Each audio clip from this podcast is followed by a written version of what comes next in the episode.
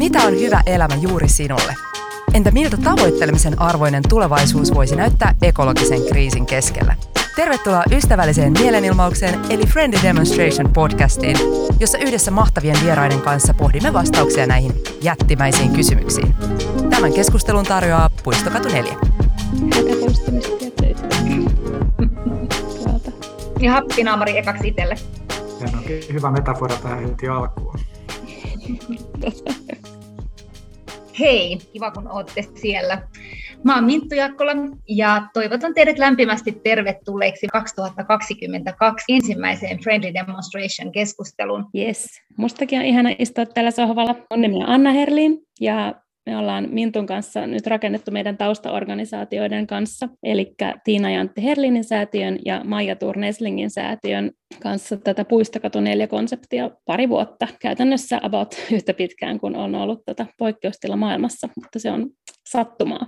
Ja samaan aikaan on remontoitu Helsingin kaivopuistossa Puistokatu 4 osoitteessa taloa, joka avautuu kaikille, kaikille kestävän tulevaisuuden rakentajille ensi kesän alussa. Ja siellä talossa ja nyt täällä Puistokatonelian ilmatilassa, missä olemme, käydään keskustelua hyvästä ja tavoittelemisen arvoisesta tulevaisuudesta planeetan kantokyvyn rajoissa.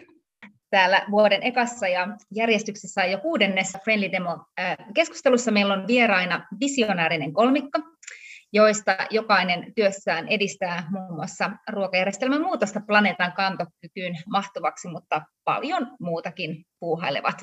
Eli tervetuloa sohvallemme maatalousyrittäjä, MTK Uudenmaan puheenjohtaja, yleistaiteilija Aleksis Kyrö, kestävän kehityksen arkkitehdiksikin itseään tituleeraava ympäristöjohtamisen ja talouden professori Lassi Linnanen sekä kirjailija, toimittaja ja vegaanivaikuttaja Suvi Auvinen. Koska te kaikki niin kuin mainitsin, niin työskentelette myös kestävän ruokajärjestelmän parissa, niin lämpäri kysymyksenä, mikä on teidän lempiruokanne?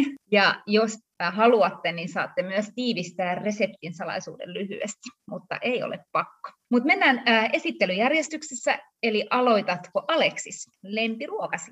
No lempiruoka taitaa nykyään olla aina se edellinen ruoka, minkä on syönyt, ja tänään se oli pad thai tofulla ja hyvin vähällä määrällä chiliä, koska jostain syystä chili ei toimi minulla.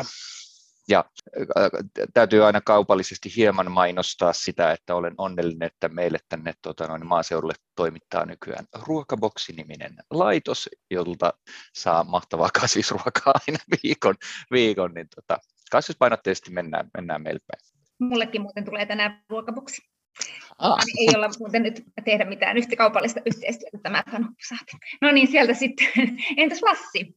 Tota, kaikkein mieluiten mä kyllä söisin ruokaa Intiassa. Ja sitten jos sieltä nyt sitten jotain pitää valita, siis Intiassahan on aivan loistava kasvisruokaperinne, että melkein mitä tahansa ottaa siihen listaan, niin se käy, mutta mä, mä taas sitten olen chilin ystävän, joten se on hot madras curry.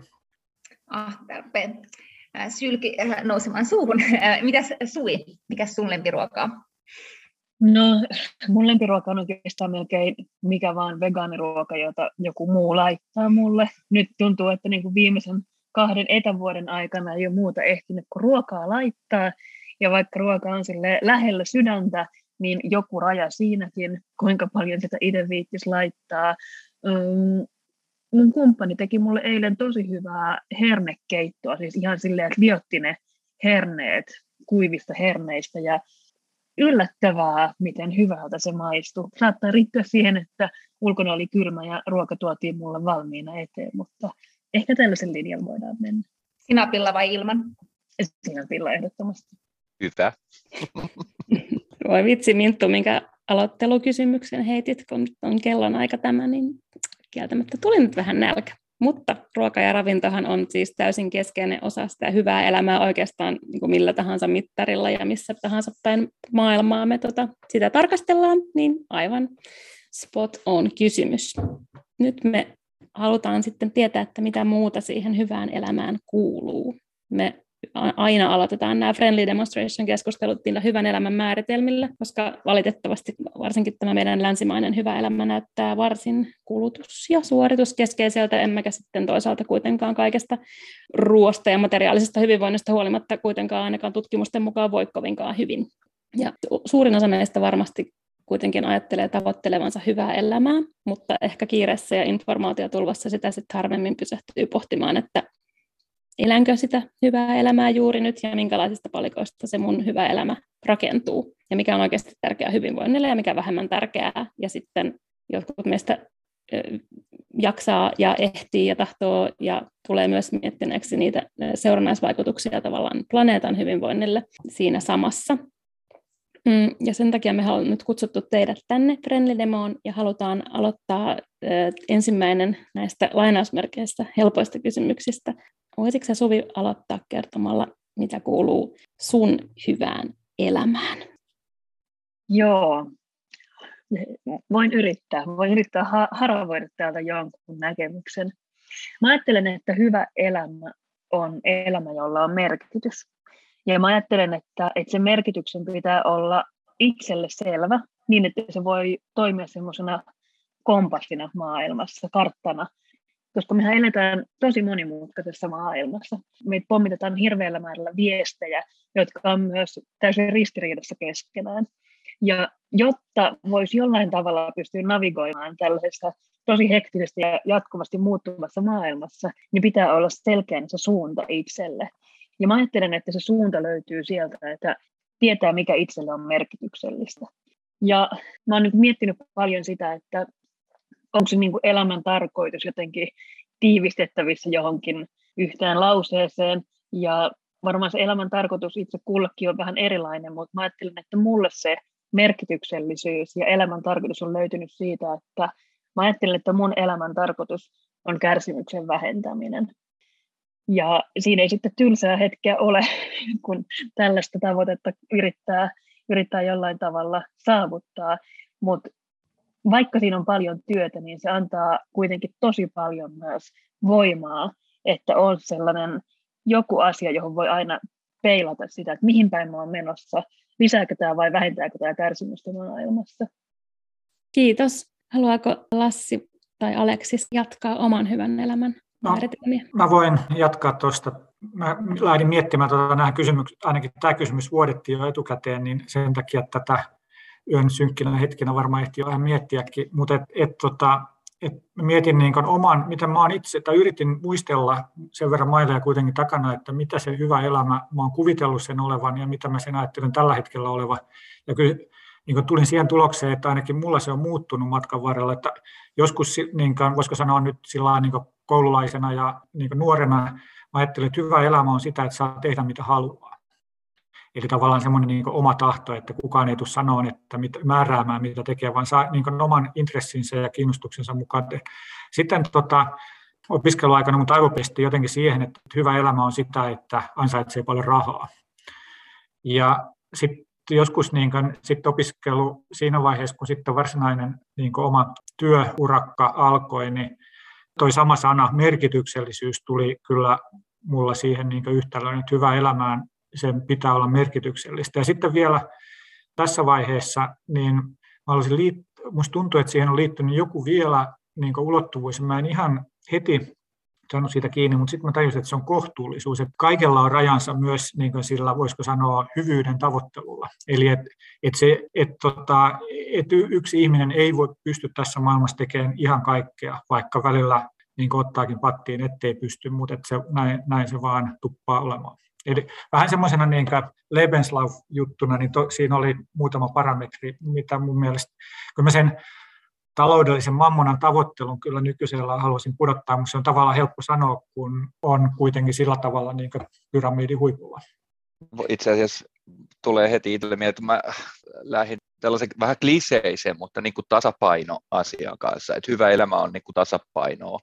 Ja tietyllä lailla ehkä vielä tuohon just se, että sit samaan aikaan, kun sun elämässä pitää olla niin kuin hirvittävän merkityksellisiä asioita, niin olisi ihan mahtavaa, että sulla olisi myös täysin merkityksettömiä asioita.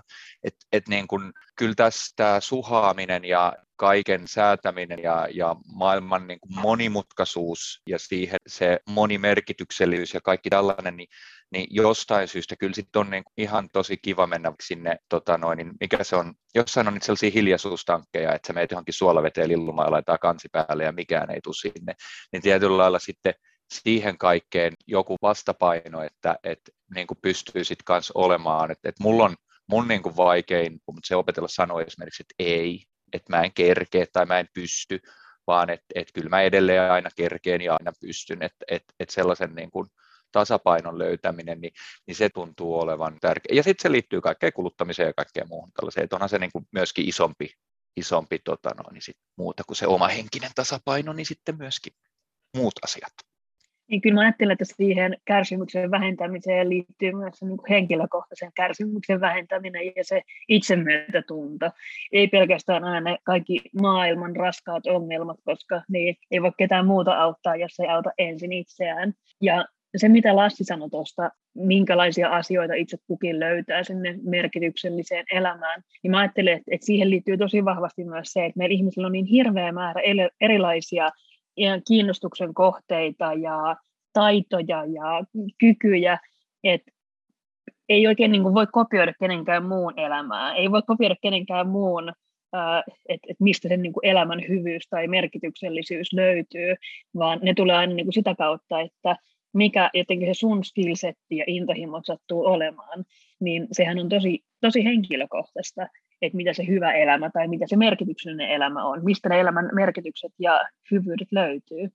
Kiitos tota, Lassi tuosta niin kuin aikajänteen ja sen kehityksen kuvaamisesta, koska se on mun mielestä, mulle resonoi tosi paljon semmoinen niin ikuinen keskeneräisyys ja, ja tavallaan se, että ei pyritä kohti välttämättä mitään valmiutta, mutta eteenpäin. Ja se liittyy myös tähän Suvi, mitä mainitsit, ja siihen, että meihin on aina vaikuttaa ulko, meidän ulkopuoliset asiat, ja etenkin olemme kaikki toisiimme kytköksissä, ja samoin me vaikutetaan muihin. Nämä on keskeisiä meillä tuolla Puistokatu ihan konseptin ytimessä.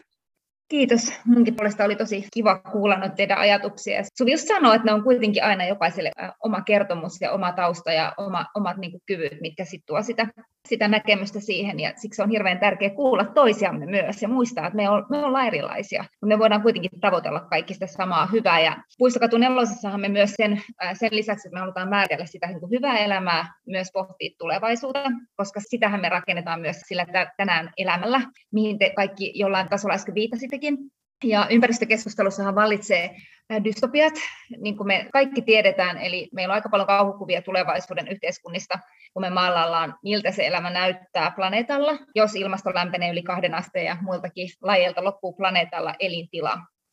Me ollaan puistokadulla mietitty, että voitaisiinko me lähteä ennemminkin rakentamaan toisenlaista ajattelua, että käännettäisiin ne dystopiat ihaniksi visioiksi, eli haaveltaisiin sellaisesta tulevaisuudessa, jossa, jossa näyttäisi kauniilta ja nyt mä pyytäisin teitä ihania keskustelijoita yhdessä maalailemaan, että minkälainen se tavoittelemisen arvoinen tulevaisuus olisi. Miltä Suvin ja Lassin ja Aleksiksen yhteisessä tulevaisuuskuvassa näyttäisi. Ja nyt teidän tehtävänä olisi lähteä vapaasti ja villisti visioimaan ja rakentamaan kuvaa toistenne ehdotusten päälle. Kertokaa meille muillekin, että mikä on se teidän unelma tulevaisuudesta. Mä haluan lähteä tästä vähentää kärsimystä teemaa. Itse tavallaan sehän liittyy niin kaikkiin lajeihin, eli silloin ollaan hyvin paljon tässä niin luontokatotematiikassa. Ja sitten taas tämä positiivinen tulevaisuuskuva, se liittyy jotenkin niin siihen, että jotain uutta, jotain innovatiivista. Ja että tota, yksihän tämä niin innovaatio perusajatus on disruptio, eli siis luova tuho. Niin eli, eli se, että vähennetään kärsimystä, niin silloin pitää, eikö silloin pidä vähentää pahaa elämää?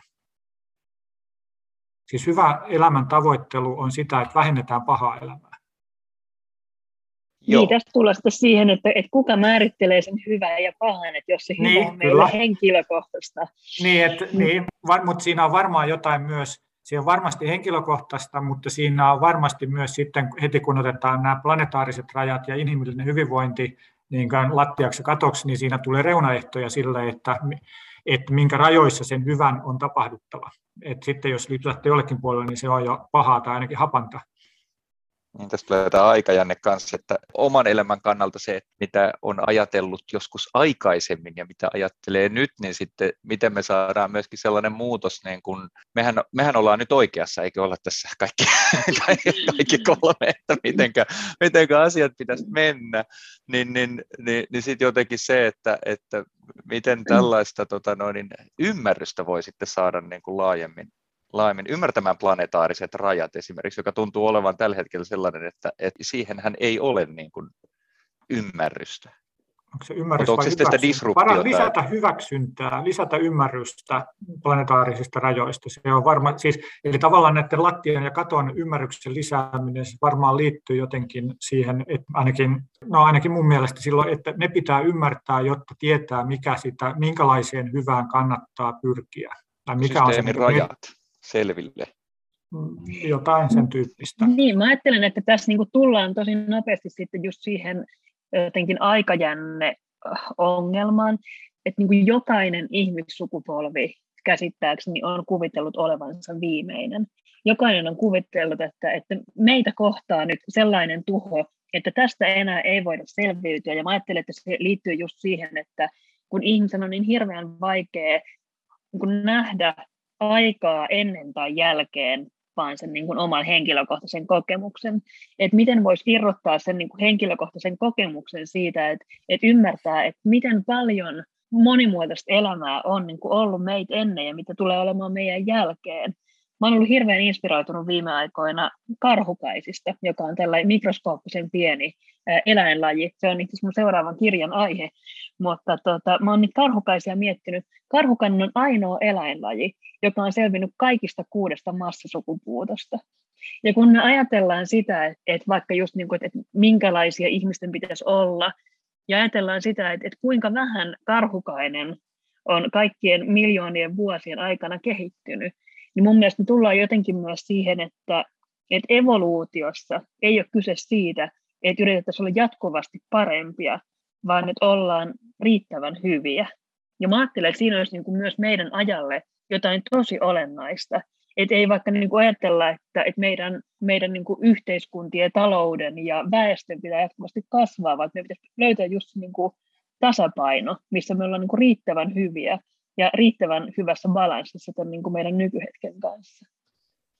Tuossa tulee itselle tietenkin tällä agraari niin kuin ajattelutapa, jossa sitten taas lähtökohdat on ylisukupolvisia, että että kun on sitten tämä just, onko se sitten menneisyys ja tulevaisuus ja eh, ehkä niin kuin hyvin vahvasti siihen maan omistajuuteen tai maatalouteenhan on liittynyt tällainen, että sä oot osa sukupolvien ketjua, jossa sä saat sen maan hoitaaksesi, jotta sitten kun sä siirrät sen seuraavalle sukupolvelle, niin sitten se on paremmassa kunnossa kuin aikaisemmin. Et tietyllä lailla tähän jännittävästi sitten taas tämä aika, missä nyt eletään, niin taas tekee sen, että koska se maatalous ei just välttämättä ole enää kannattavaa, niin tällaiset ketjut tietyllä lailla rikkoutuu ja sitten e- ehkä tähän niin kuin tuohon Lassin puhumaan disruptioajatteluunkin, niin onko se nyt välttämättä sitten aina myöskään huono asia, että edistääkö se sitten jotain, jotain muuta, mutta tällainen nyt on jotenkin paljon törmännyt tähän tällaiseen, että maailma elää jotenkin kvartaalitaloudessa ja sitten maatalouden kvartaali on niin kuin 25 vuotta, niin se jotenkin asettaa sen perspektiivi vähän erilaiseksi mutta että ei se silti tarkoita, että, vielä, että kukin sukupolvi sit kuitenkin tekee niitä ratkaisuja sen, niin kuin sen hetkisen yhteiskunnan tai tilanteen niin kuin kannalta, että onko meillä nyt yksi sukupolvi, joka on käyttänyt keinolannoitteita siis maataloudessa käytännössä niin kuin, no, yksi ja puoli. Niin, ja meillä on puolikas sukupolvi, joka on ollut internetissä. niin. Me, mehän ollaan niin kuin aivan tosi uusien asioiden äärellä koko ajan. Ja toi on minusta kiinnostavaa tämä, mitä Aleksis puhut siitä, että, että maataloudessa se jotenkin kvartaali onkin 25 vuotta, eikä se muutama kuukausi niin tuolla bisnesmaailmassa. Ja mä mietin, että, että löytyisikö just sieltä, kun musta tuntuu myös, että niin kuin nykyisessä vaikka ilmastokeskustelussa siellä on just dystopiat, ja me ei oikein niin kuin muisteta ylläpitää sitä toivoa, niin löytyisikö jotenkin sitä toivoa sieltä, että me muistettaisiin, että ei me olla viimeisiä, että mitä tahansa me nyt ihmisinä tehdään, niin on niin kuin hyvin suuri todennäköisyys, että meidän lajia me ei voida tuhota vielä niin kuin tämän sukupolven aikana, eikä varmaan niin kuin seuraavien satojen vuosienkaan kuluessa. Eikä me varmaan pystytä tuhoamaan planeetan ilmastoa, eikä me pystytä tuhoamaan niin kuin muiden, kaikkien muiden lajien elinolosuhteita. Niin joku sellainen niin kuin toivon, toivon esiinmarssi sieltä mullasta maan jotenkin tuossa tulee se, se hauska se, niin se, kun ton liittää sit siihen kärsimyksen vähentämisasiaan, niin sitten jotenkin tulee se tavallaan se vastapuoli sit siihen, että et mikä, mikä määrä kärsimystä me voidaan ylipäätään sit hyväksyä ihan ihmisenä tai niin kuin sillä filosofisella ajatuksella, että et, et onko mahdollista päästä yli niin kuin nollakärsimys. Se voi olla, että se on niin kuin mahdoton, koska jokainen ihminen on oman eksistentiaalikriisinsä kanssa varmaan, että, että tota, no, kärsimys ei, mutta sitten niin kuin, mis, mit, mitkä on meidän va- mahdollisuudet vaikuttaa kärsimykseen ylipäätään ja, ja varsinkin sellaiseen kärsimykseen, mitä me itse aiheutetaan, niin kuin just eläinkuntaan niin kuin liittyen, että, että tietyllä lailla samaan aikaan, kun, kun me aiheutetaan eläintalouden kautta niin kuin suurta määrää kärsimystä eläimille, niin samaan aikaan me ollaan mahdollistettu, että se, niin kuin tietty osa eläimistä menestyy tavallaan parhaiten maailmassa, että, että onko se nyt sitten niin kuin lehmillä menee niin kuin suhteellisesti populaationa tosi hyvin, mutta sitten, sitten tota noin, niin siinä on se kääntöpuoli, että eikö se ole tämä jotenkin joku niin meemi on... Tarkoitatko, että nyt on niin tämmöinen piiklehmä Eikö nyt ole vähän piiklehmä tai joku mm. piik niin kuin, niin kuin määrällisesti ainakin, onko se sitten sit se taas se kärsimys niin kuin toinen puoli? Niin, ja tässä voidaan niin lähteä myös miettimään sitä, että, että mitä tämä koko niin kuin ruokajärjestelmä, niin kuin, mikä tuli ensin. Että me voidaan ajatella jo, että e, ihminen on ehkä niin kuin domestikoinut lehmää ja se on lehmälle niin kuin populaatiomäärällisesti ollut hyvä. Mutta sitten jos me katsotaan niin kuin riittävästi taaksepäin meidän, meidän lajin historiaa ja suhdetta muihin lajeihin, niin voi myös ehkä niin kuin väittää, että vehnä on domestikoinut ihmisen. Se on vehnälle ollut hirveän hyvä diili, että ihmiset on lähtenyt muokkaamaan maata vehnälle sopivaksi, lähtenyt levittämään siemeniä ympäriinsä. Et jotenkin myös tämä meidän niin kuin aika ja meidän näkemys on hirveän ihmiskeskeinen. Me ajatellaan, että me ollaan niin, totta kai me ollaan niin kuin hieno eräilaji. Mä ajattelen, että me ollaan ehdottomasti uniikkeja ja vaalimisen arvoisia, mutta siinä helposti sit unohtuu se niinku valtava monimuotoisuus, mitä meidän planeetalla on, ja kaikki se muu elämä, mitä on ehkä, ollut ennen ehkä, meitä. Ehkä siinä niin sen hyvän elämän määrittelyssä, miten tämä homma toimii, niin me unohdetaan, että mikä eläinlaji me ollaan. Me ollaan ihmisapina. Ja että se on tiettyjä käyttäytymisjuttuja, mitä siihen ihmisapinaan liittyy, ja niitä yritetään niin rationalisoida täysin keinotekoisesti tällä hetkellä, että, ei, että ihmisapinalle kuuluu tietyn tyyppiset lajityyppiset käyttäytymiset, joka on myös yksi sanonta, mitä viime aikoina on alettu käyttämään eri yhteyksissä. Ja niin, niin. tuohon vehnään täytyy sen verran sanoa, sanoa, toisaalta se on ollut kyllä sitten taas sellainen huonoin mahdollinen kauppa, että onko mä käsittänyt oikein, että uusimmat vehnälajikkeet, niin koska keinolannoitteita käytetään niin paljon, niin ovat alkaneet sanoa irti sienijuurisymbiosiaan, joka tarkoittaa, että sitten kun ei ole enää keinolannoitteita, niin sitten ei ole enää vehnää. Että on tämä kyllä vaikeaa. Ei, ei ole vehnälläkään hyvä elämä aina. Ei, ei ole hyvä elämä ei tulossa, jos, jos, jos vielä on. Että, että tota, niin kuin, nämä on... hyvä elämä. Vehnän hyvä elämä. Ei saatu vehnää nyt tähän keskusteluun mukaan, niin joudun kääntämään tota spotlightin takaisin teihin. Mahtavaa keskustelua. Mitä tota, jos mä ymmärsin oikein, niin teillä on kaikilla niin kuin samalla ajatus siitä ö, kärsimyksen ö, vähentämisestä, joskin se kärsimyksen, että kenen kärsimys, niin se on erillinen sitten keskustelunsa. Ja ehkä sitten onko se niin kuin tavallaan 25 vuotta kvartaalina tai ainakin se ylisukupolvinen tasa-arvoasia, jota, jota haluaisitte edistää. Niin kiinnostaisi seuraavaksi tietää, että miten te koette, millä keinoilla tai mitkä on niin kuin teidän käsissä oleva valta rakentaa sitä tulevaisuutta, mitä te haluatte jättää jälkeenne. Eli käytännössä minkälaista valtaa käytätte tämän tulevaisuuden syntymiseksi tai ehkä jopa aktiiviseksi rakentamiseksi. Mä haluan sanoa tähän heti, että koska siis mä oon, mä oon siis käsiteammattilainen ja tavallaan se vaikuttaminen on kirjoittamista ja puhumista. Ja et kyllähän se niin sanoilla on valta muuttaa maailmaa. Ja mä otan yhden esimerkin yksi tematiikka, jota viime aikoina ollaan tutkittu, on ylikuluttamisen problematiikka, ja se tuntuu se on tavallaan niin tähän hyvään elämään kyllä aika elimellisesti kytkeytyvä asia, kun periaatteessa kaikki, kaikki suomalaisetkin globaalissa katsontokannassa ylikuluttaa sen ikään kuin katon yli. Niin tota, että yksi semmoinen asia, mitä siinä yhteydessä huomannut, on se, että halut ja tarpeet, niitä on hirveän vaikea erottaa. Ja että tarpeet on ihan jees tyydyttää, mutta halut on nyt semmoisia, että niitä pitäisi pikkusen niin rajoittaa. Ja sit, siitä voisi löytää ehkä, e, eli sit, että jos se kär, tämä kärsimys voi olla vähän siellä, niin vähän suuntaantavasti sen tyyppinen käsite, että se on ikään kuin, että tarpeiden pitää olla kunnossa, niin kärsimys vähenee. Mutta toisaalta sitten taas se halujen kasvaminen lisää muiden kärsimystä ja että siihen pitäisi saada sitten joku niinkään roti, että kuinka paljon niitä haluja sallitaan. Että tämä, on se, tämä on ehkä se yhdenlainen sanotus sille, että missä se kärsimyksen, voisi sanoa optimaalinen taso, koska sellaista ei varmaan ole muuta kuin se zero, mutta että jos tämä on tämmöinen niin jonkinlainen integraali yli kaiken kärsimyksen, on jossain siinä välissä, missä on riittävästi tarpeita tyydytetty, mutta ei kuitenkaan rajattomasti haluja mahdollistettu juurikin kaikki asiat on niin halpoja, että sitten on aikaa, onko meillä niin kuin aikaa liikaa seurata haluja tarpeiden sijaan? Siis onko meidän systeemi jotenkin mahdollistanut tällaisen? Tai ainakin itsellä tuntuu siltä, että, että niin kuin, toki siis tässä on tämä niin kuin maatilan pyörittäminen on oma oma juttunsa ja sitten huomaa esimerkiksi, että mun tämän hetken niin kuin suunnitelmat jotenkin itselläni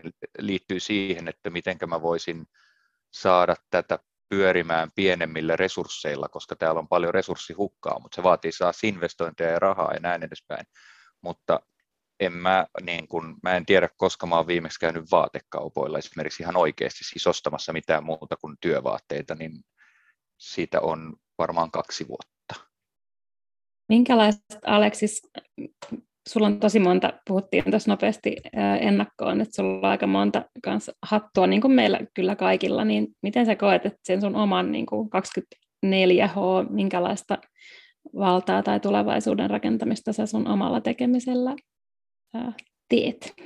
Mä en tiedä. Mä en tiedä mun vaikutusvallasta. Tämä on tosi uutta mulle, niin kuin rehellisesti sanottuna. Et, et mä, MTK on niin kuin valtava järjestö ja sen kautta niin kuin sellainen järjestön aiheuttama valta niin mulla on olemassa, mutta sitten miten se on, niin kuin, se on tätä puhumista ja, ja, ja omien ajatusten jakamista. Ja mä luulen, että mä osaan ainakin sanottaa, että jos ei mitään muuta, niin ainakin jonkunnäköinen tulkki sitten niin kuin täällä maatalouden ja, ja niin kuin muun alan. Et kun on sitten jalka, olen asunut kymmenen vuotta Helsingissäkin, niin sitten periaatteessa jonkunnäköinen ymmärrys kaupunkilaisuudestakin on olemassa. Ja sitten toisaalta pyöri, kohta 12 vuotta pyörittänyt maatilaa ja yrittänyt sille jotenkin saada elantonsa, niin, niin sitten siitäkin niin kun ymmärtää aika paljon. Et joku sellainen valistaja, en minä tiedä, valistaja varmaan, se on se ehkä paras. Mitäs Suvi? Valta on siis tosi vaikea aihe mulle ylipäätään ajatella, koska mä ajattelen toisaalta, että, että meillä kaikilla on sitä suhteessa omaan elämäämme ja niihin ihan päivittäisiin valintoihin, että, että mitä me valitaan. Meillä jokaisella on, ihminen tekee esimerkiksi ruokaan liittyen päivittäin 200 valintaa, joista suuri osa on tiedostamattomia. Me valitaan hirveän niin kuin automaatiolla asioita. Äh, mutta jotenkin just se, että, että niiden niin kuin valintojen suhteen irtoaisi siitä automaatiosta ja ottaisi sen niin kuin vallan ja vastuun takaisin itselleen. Että ei mene vaan silleen laput silmillä, että, että näin mä oon aina syönyt ja näin mä, tällaisia asioita mä aina ostan kaupasta, vaan että, että jotenkin niin kuin muistaisi herättää itselle siihen, että, että ei kun ihan joka kerta mulla on niin kuin valta tehdä valintoja. Ja se on niin kuin tosi vaikeaa ja raskasta, ja eihän kukaan meistä niin kuin jaksaisi jatkuvasti olla valitsemassa. Ja sen takia mä ajattelenkin, että, että sitä niin kuin omaa valtaa, mitä mullakin on, niin sitä pitäisi yrittää käyttää siihen, että, että ne vaikka niin kuin vastuulliset ja kestävät valinnat ihmisille tulisi mahdollisimman helpoiksi. Että sanotaan, että, että minkä takia meidän saa kaupassa myydä tuotteita, jotka ei ole vastuullisia ja kestäviä, jotta sitten niin kuin ihminen nälissään töiden jälkeen joutuu menemään sinne kauppaan tekemään jotain valintaa. Eihän siinä ole mitään järkeä. Ei pitäisi saada ylipäätään tarjota mitään mitään kestämätöntä ja vastuutonta. Ja mä ajattelen, että mä teen tällä hetkellä siis päivätöissä, olen viestintätoimistossa ja mä ajattelen, että viestintä ja markkinointi ja mainonta, niin nehän on vähän silleen niin kuin paholaisen puolella olemista, koska siinä aina luodaan siis tarpeita ja haluja. Mutta mä oon ajatellut, että mulla on siellä siis niin kuin valtaa käyttää sitä mun asemaa siihen, että kun me kerran niin kuin aina luodaan niitä tarpeita ja haluja, niin miten mä voisin luoda sitä halua ja tarvetta niille kestäville valinnoille. Ja sitten mä ajattelen myös, että jonain niin kuin sosiaalisen median vaikuttajana on myös mun vallassa näyttää sitä, että, että se sellainen hyvä hiilinegatiivinen elämä ei ole kärsimystä. Se ei ole niitä kylmiä suihkuja ja puuroa, jota ei ole keitetty, vaan että et mä voin olla vaikka foodie ja mä voin äh, rakastaa herkuttelua ja mä voin silti olla vegaani. Et ylipäätään niin näyttää omalla esimerkillään sitä, että et hyvä maailma, hyvä elämä voi olla kestävää ja sen ei tarvi olla sellaista, että ruoskin itseäni nyt näillä sanomalehden palasilla täällä. Tämän normalisoit sen, niin kuin, sitä te kaikki tietysti omille vaikutuspiireillenne teette sen niin kuin näyttämisen lisäksi. Se on tosi arvokasta. Niin, ja Tuli... mä ajattelen, että se ei ole, niin kuin, siis sille, se ei ole kauhean niin kuin miellyttävä paikka aina olla, koska eihän meistä kukaan ole täydellinen. Ja siis sitten, kun lähtee puhumaan mistään vastuullisuudesta, niin olit sitten niin kuin yksittäinen ihminen tai, tai yritys tai vaikka valtio tai kaupunki, niin sitten sinulta vaaditaan tosi paljon enemmän. Et sit, et jos sä oot vain niin joku roistafirma, joka tekee roistatuotteita, jotka tuhoaa planeetan, niin sitten sä oot, se on niiden business. Ja heti jos sä oot silleen, niin kuin, että me olemme vastuullisia, niin joku kaivaa esiin, että hei, mutta täältä teidän toimitusketjunne jostakin löytyy joku epäkohta. Totta kai niitä on tärkeää nostaa esiin, mutta tuntuu myös välillä niin kuin tosi epäreilulta se, että miksi vaan niitä, jotka yrittää olla vastuullisia, miksi vaan niitä syynätään ja vaan niiltä vaaditaan paljon. Mun mielestä toi on tosi tärkeää nimenomaan tällainen, että jos meillä on ollut niin kuin tämä vaihtoehto, minkä kanssa me ollaan menty, joka tarkoittaa näitä niin kuin, äh, hipsukoissa pahoja markkinointimiehiä ja, ja, ja näin edespäin, niin sitten se on ns. siellä vastapuolella ja kestävy, kestävyyspuolella niin kuin tämä koko markkinointi ja mainonta on vasta niin kuin lähdössä. Ja, ja tietyllä lailla, että, että ihme, miksi, se ei, miksi se on vasta nyt siis, että minkä takia niin kuin, minkä takia ei ole jo niin kuin 30 vuotta sitten ollut tavallaan tämä vastavoima niin, että nämä olisi ta, jo, no, tasapainossa, tai, tai se, että koska se mielikuvien ja, ja mainostuksen merkitys on meille niin iso, ja, ja se, miten me ne valinnat tehdään, se on kuitenkin sitä psykologiaa, ja se on sitä markkinointia ja viestintäpsykologiaa. Ja, ja, ja sitten sellaiset ihmiset, jotka sen osaa, niin mun mielestä olisi kauhean kiva, että he olisivat täällä niin sanotusti hyvisten puolella, eikä, eikä sitten niin kuin lisäämässä sitä kulutusta että kyllähän se niin kuin on ihan, että kuluttamattomuutta täytyy markkinoida, mutta siinä onkin sitten joku dilemma. Kyllä. Ja sitten mä ajattelen jotenkin tässä, niin kuin, että mikä on kunkin ihmisen valta, niin mä ajattelen, että just sillä niin kuin omalla uralla, omalla niin kuin työllä, niin siellähän on se niin kuin meidän melkein kaikkien suurin vaikuttamisen paikka. Yksittäisen ihmisen työura on noin 80 000 tuntia, ja siinä ehtii tehdä aika paljon, joko hyvää tai pahaa tai neutraalia, jos sellaista ajatellaan, että on olemassa. Ja mä puhun tosi usein just, että kun puhutaan jostain niin kuin vaikuttamisesta ja vallasta, niin mä yritän jotenkin lobata ihmisille sitä ajatusta efektiivisestä altruismista, siitä, että, että pyrkii tekemään mahdollisimman paljon hyvää niillä lahjoilla, joita sulla sattuu olemaan.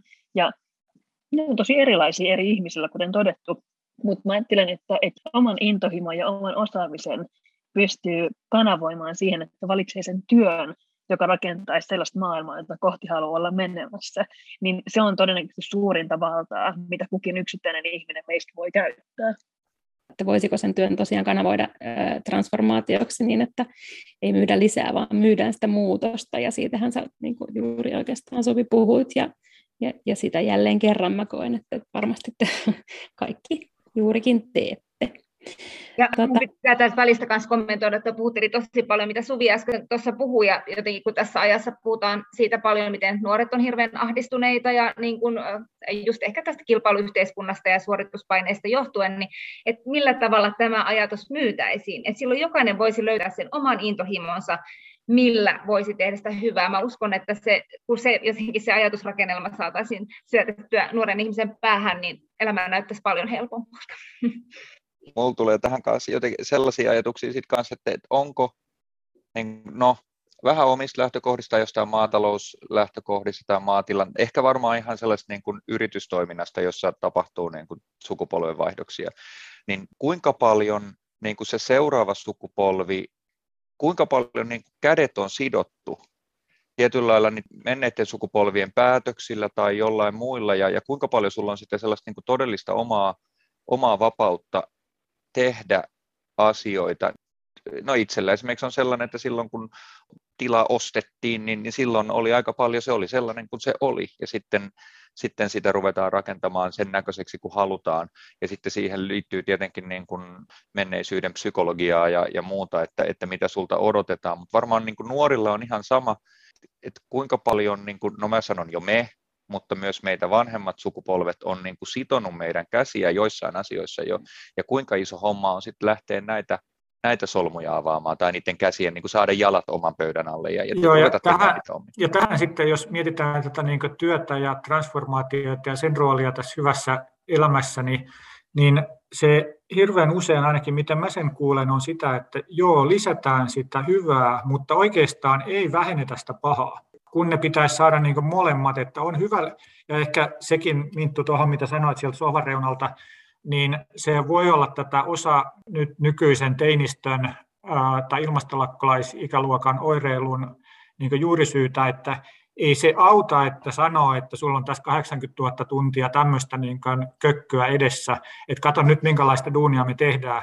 Ja on täällä sitten näitä kivojakin niin hommia, että tota, kun suurin osa siitä on sellaista, mitä ei halua tehdä. Mä haluan kertoa tähän anekdootin matkan varrelta, kun mulla on kuitenkin näitä oon ikäluokkaa, jossa niin mun kaverit on setämiehiä. Ja, tota, ja monet on menestyneitä setämiehiä, mutta se saattaa yksityisesti olla niin ihan paljon fiksumpia kuin mitä he on niin työssä ja julkisesti. Ja he tunnustaa silloin sen dilemman, että he tekevät tätä jostain muusta syystä kuin sen takia, että he elää hyvää elämää. Eli siinäkin, että näidenkin fiksujen aikaansaavien ihmisten pahan elämän vähentäminen olisi se, mikä auttaisi myös sitten sitä nuorempaa sukupolvea näkee, että hei, tämmöiset fiksut ihmiset tekee fiksuja hommia. Että se, on, se transformaatio on aika kokonaisvaltainen asia. Se ei, se ei onnistu vain sillä, että sanokaa, että kattokaa nyt, niin tehkää fiksumpia duuneja ja enemmän hyvää, vaan se pitäisi saada myös sit sieltä niin maton toisesta päästä näytettyä, että tota, me tehdään nyt vähemmän pahaa, että te voitte sitten jatkaa tästä. Joo, etenkin jos mietitään tuota koko maataloutta ja ruoan alkutuotantoa, niin se onkin aikamoinen temppu olla silleen, niin kuin, että nyt kuulkaa, pitäisi vähentää tuota, tuota lihankulutusta. Sitten se tarkoittaa ekana, että nyt kuulkaa kaikki te, joilla on hirveät velat siellä, koska, koska maatalouden rakenne on mitä on, niin nyt kuulkaa, hylätkää kaikki se vanha, mitä tässä on niin vuosikymmeniä rakennettu, ja nyt tehkää kuulkaa jotain muuta. Niin tässä pitää myös miettiä sitä, että kenelle se vastuu sälytetään. Ja mä ajattelen, että ruokajärjestelmän korjaaminen ei voi olla alkutuotannon vastuulla yksin. Että siellä varmasti tehdään niin kuin fiksuja ja kestäviä valintoja, jos siihen annetaan oikeasti realistiset mahdollisuudet alkutuotanto ottaa dunkkuun tällä hetkellä aika paljon, siis julkisessa keskustelussa, josta niin kuin saa oman osan niin kuin itsekin. Ja, ja siis olen, mä olen luopunut lehvistä kaksi vuotta sitten ihan eettisistä ja, ja, ja niin kuin, niin kuin osittain taloudellisista syistä, että siinä on niin kuin paljon, paljon sitäkin, ja, ja sitten eihän, niin kuin, eihän ne tilalliset siis pahuuttaan asioita tee, et, et jos, et, et se on edelleen sitä, jotenkin osaltaan sitä käsien sitomista, ja, ja et, et, et ne niin kuin, tietynlaiset pelikortit on tullut, ja, ja, ja sitten kun se on aina niin kuin, niin kuin muutos tuotantotavassa tai muuten, niin sitten se on, niin kuin, se on 7,5 tonnia tai puoli miljoonaa, niin, niin, niin, niin sitten niin kuin, se on haaste, mutta että et, Mä, mä sinänsä olen siis erittäin jotenkin onnellinen, että mä huomaan, että siis nuorissa on tulevaisuus, nuorissa maanviljelijöissä, jotka ajattelee huomattavasti niin kuin eettisiä asioita ja muita, että, mutta tämäkin on, meillä on vähän kiire tai aika tosi kiire, ja, ja, ja kiva, että tämä on alkanut nyt, mutta olisi tämä voinut 80-luvullakin alkaa, niin tavallaan tilanne voisi olla hyvinkin toinen. Hmm. Ihminen, ihminen lajina ja lajityypillinen käyttäytyminen tässä tota, hyvässä ja pahassa. Hei, tota kiireestä nyt sitten kökkö aasin siltä siihen, että kello on kymmentä vaille viisi. Ja toivon, että me voidaan jatkaa muillakin areenoilla tätä hyvää keskustelua, mutta tässä vaiheessa on luvattu pitää tämä ytimekkäänä tunnin palana. Me ajatellaan, että toivo pitää erityisesti toimintakykyisenä ja siksi halutaan aina lopettaa toivoa meidän Friendly Demonstration-keskustelut, niin saanko pyytää lyhyttä kierrosta, jossa te jokainen kerrotte ihan lyhyesti ja voi olla tämmöinen off the top of my head, mitä tulee ekana mieleen, niin mikä tässä ajassa pitää toiveikkaana vai pitääkö? Haluaako vaikka Aleksis aloittaa? Nuoriso ja seuraava sukupolvi he on fiksumpia kuin me. Sillä niin kuin ihan hands down, että et, tota, näin, mm. siitä mä voisin lähteä kyllä. Mm, se on kuultu aikaisemminkin tuota, saman, samaan kysymykseen vastauksena täällä. Entäs Lassi? Aina kun menee luontoon, niin musta vaikuttaa, että kaikki ihmiset laskeutuu ja rauhoittuu. Eli että meidän vaikka semmoinen niin konkreettinen luontokontakti ja kosketus on heikentynyt, niin se on kaivettavissa esiin. Entäs Suvi? No mä sanon tälleen niin erikoisvalintana, että tuota, Tasmanian burra. Tasmanian burra on sellainen hyvin pieni, pieni tuota, nisäkäs. Ää, niitä löytyi siis Australian maastopaloissa epäiltiin, että Tasmanian burrat on kaikki palaneet siellä hirveiden maastopalojen seurauksena. Ja sitten kehotan kaikkia googlaamaan tämän jälkeen Tasmanian burna, koska se on sellainen noin viisisenttinen ötökkä, joita oli sitten kaivettu jostain sieltä. Ja ne Tasmanian burrat näytti siltä, että he ovat vain nukkumassa ja mitä te tuutte häiritsemään meitä. Ää, se Tasmanian burra on sellainen niin kuin eläin, johon mä haluan kiinnittyä, että, että kaiken jotenkin tuhon keskeltä löytyy ainutlaatuista elämää, jota vielä on saatu suojeltua. Kaikki se niin kuin hyvä, uniikki elämä meidän niin kuin lajin ulkopuolella, mitä planeetalta vielä löytyy, niin se antaa mulle hirveästi toivoa ja jotenkin ajatuksen siitä, että, että mitä kaikkea hienoa meillä vielä onkaan, mitä voidaan pelastaa, kun me toimitaan nyt. Hei, kiitos näihin ajatuksiin burraan. Oliko se burra vai burraatta? Tulee juusto jotta säästyy. Burra, joo. Tasmanian ja karhukaisista ja, ja tota, niin elämän säily, säilyminen äh, erilaisissa muodoissaan ne on ihan mahtavia visionäärisiä ajatuksia ja pidetään, pidetään niitä sydämessämme. Nyt mielenosoituksen hengessä me pyydettiin teitä ottamaan siihen mukaan jonkinlaiset paperit tai banderollit, ja nyt te pääsette sitten kirjaamaan yhden keskustelussa teille olennaiseksi nousseen ajatuksen, ystävällisen mielenosoituksen mannerolliksi, mitä te päästä sitten heiluttelemaan tässä hetken päästä. Ja, ja tota, sillä aikaa, kun te kirjaatte sitä yhtä ajatustanne, niin voitaisiin lukea täältä chatista jotain ää, hyviä kommentteja. Onko Anna jo ehtinyt löytämään sieltä jotain luet, luettavaa? Täällä on tosi paljon tullut kiinnostavia. Joo, ei tässä, tässä ole, niin mä voin nostaa täältä muutaman toivon ajatuksen. Yksi on tämä, että pandemia on yhdistänyt meitä ja nostanut perusasioiden merkityksen ja sen tärkeyden ylikulutuksen keskellä. Ja toinen on tämä, että jokaisella uudella sukupolvella on enemmän informaatiota, myös lisää että tutkittua tietoa kuin aikaisemmilla ja tulee uusia mahdollisuuksia sen hyödyntämiseen. Mä haluan nostaa vielä, että kun täällä on useampi ihminen puhunut kuitenkin vielä tästä, tota, tästä tavallaan niin yritysten ja myymisen ja tästä vastuullisuudesta tuolta, niin, niin tämän hyvän tämmöisen konsensuksen siitä, että samalla kun ää, vaikkapa markkinoidaan, että nyt on ruvettu tekemään tätä juttua hyvin, niin, niin että se ei ole aivan riittävää, vaan, vaan te olisi tota, se kokonaiskuva, mitä tekin peräänkuulutitte, niin se nimenomaan se, ja oikeastaan mistä Lassikin puhui, että jos tota, se niin kuin nollasummapeli, että jotain tehdään hyvin, niin ei voi silti niitä muita juttuja jatkaa huonosti tekemistä. Ja ehkä sitten vielä enemmän se, että sen lisäksi, että kerrotaan, miten hyvin tehdään asioita, niin keskityttäisiin myös siihen, että mikä se niin kuin lopullinen lopputulos on, eli mitä tehdään ja semmoiseen kädenjälkiajatteluun olette inspiroineet yleisöä tällä, tällä keskustelulla. Kiitos siitä. No niin, olisiko nyt ystävällisen mielenosoituksen aika? Näyttäkää, näyttäkää meille, mitä te olette kirjoittaneet. Eläköön toivo, ylisukupolvisuus. Älä ole. Mitä siellä lukee? Odotan, mä otan tuon backgroundin mutetuksen. Älä ole paha. No, Miten näin tarkemmin? Liian radikaali ajatus, Lassi. Joo, se on sensuroitu. Joo. Ihan mahtava. Se on mahtava ajatus. Kiitos. Mä ajattelen siis tuohon niin eläköön toivo, että se ei ole pelkästään sellainen huudahdus, vaan se on myös ää, niin kuin toiminnan suunta meille mm. kaikille. Mm. Et jotenkin, että se on sitä, niin kuin, että me pidetään se toivo elossa ja hengissä sillä, mitä me itse tehdään. Ja just se, että meillä kaikilla kuitenkin on valta tehdä niitä maailmaa parantavia ja kärsimystä vähentäviä valintoja ihan joka päivä.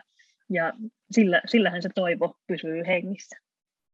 Eikö niin? Ja puhuttiin pyramidihuipusta aikaisemmin, niin meillä sitä on ihan erityisesti Kyllä. Valtaa, valtaa ja syytä. Kiitos erittäin inspiroivasta keskustelusta ja kiitos aktiivisille kuulijoille. Me toivotaan tietenkin, että tämä keskustelu hyvästä ja tavoittelemisen arvoisesta tulevaisuudesta ja planeetan rajoista jatkuu ja aiomme sitä itse jatkaa aktiivisesti. Meillä on myös nämä muuten nämä kysymykset, kysymyskortteina löytyy ainakin Puistokadun Instagramista, jos joku haluaa. On, olemme kuulleet, että on iloksemme jopa järjestetty oman, omalla porukalla vastaavanlaisia tota, pohdintoja. Voi sopia hyvin poikkeusaikaan.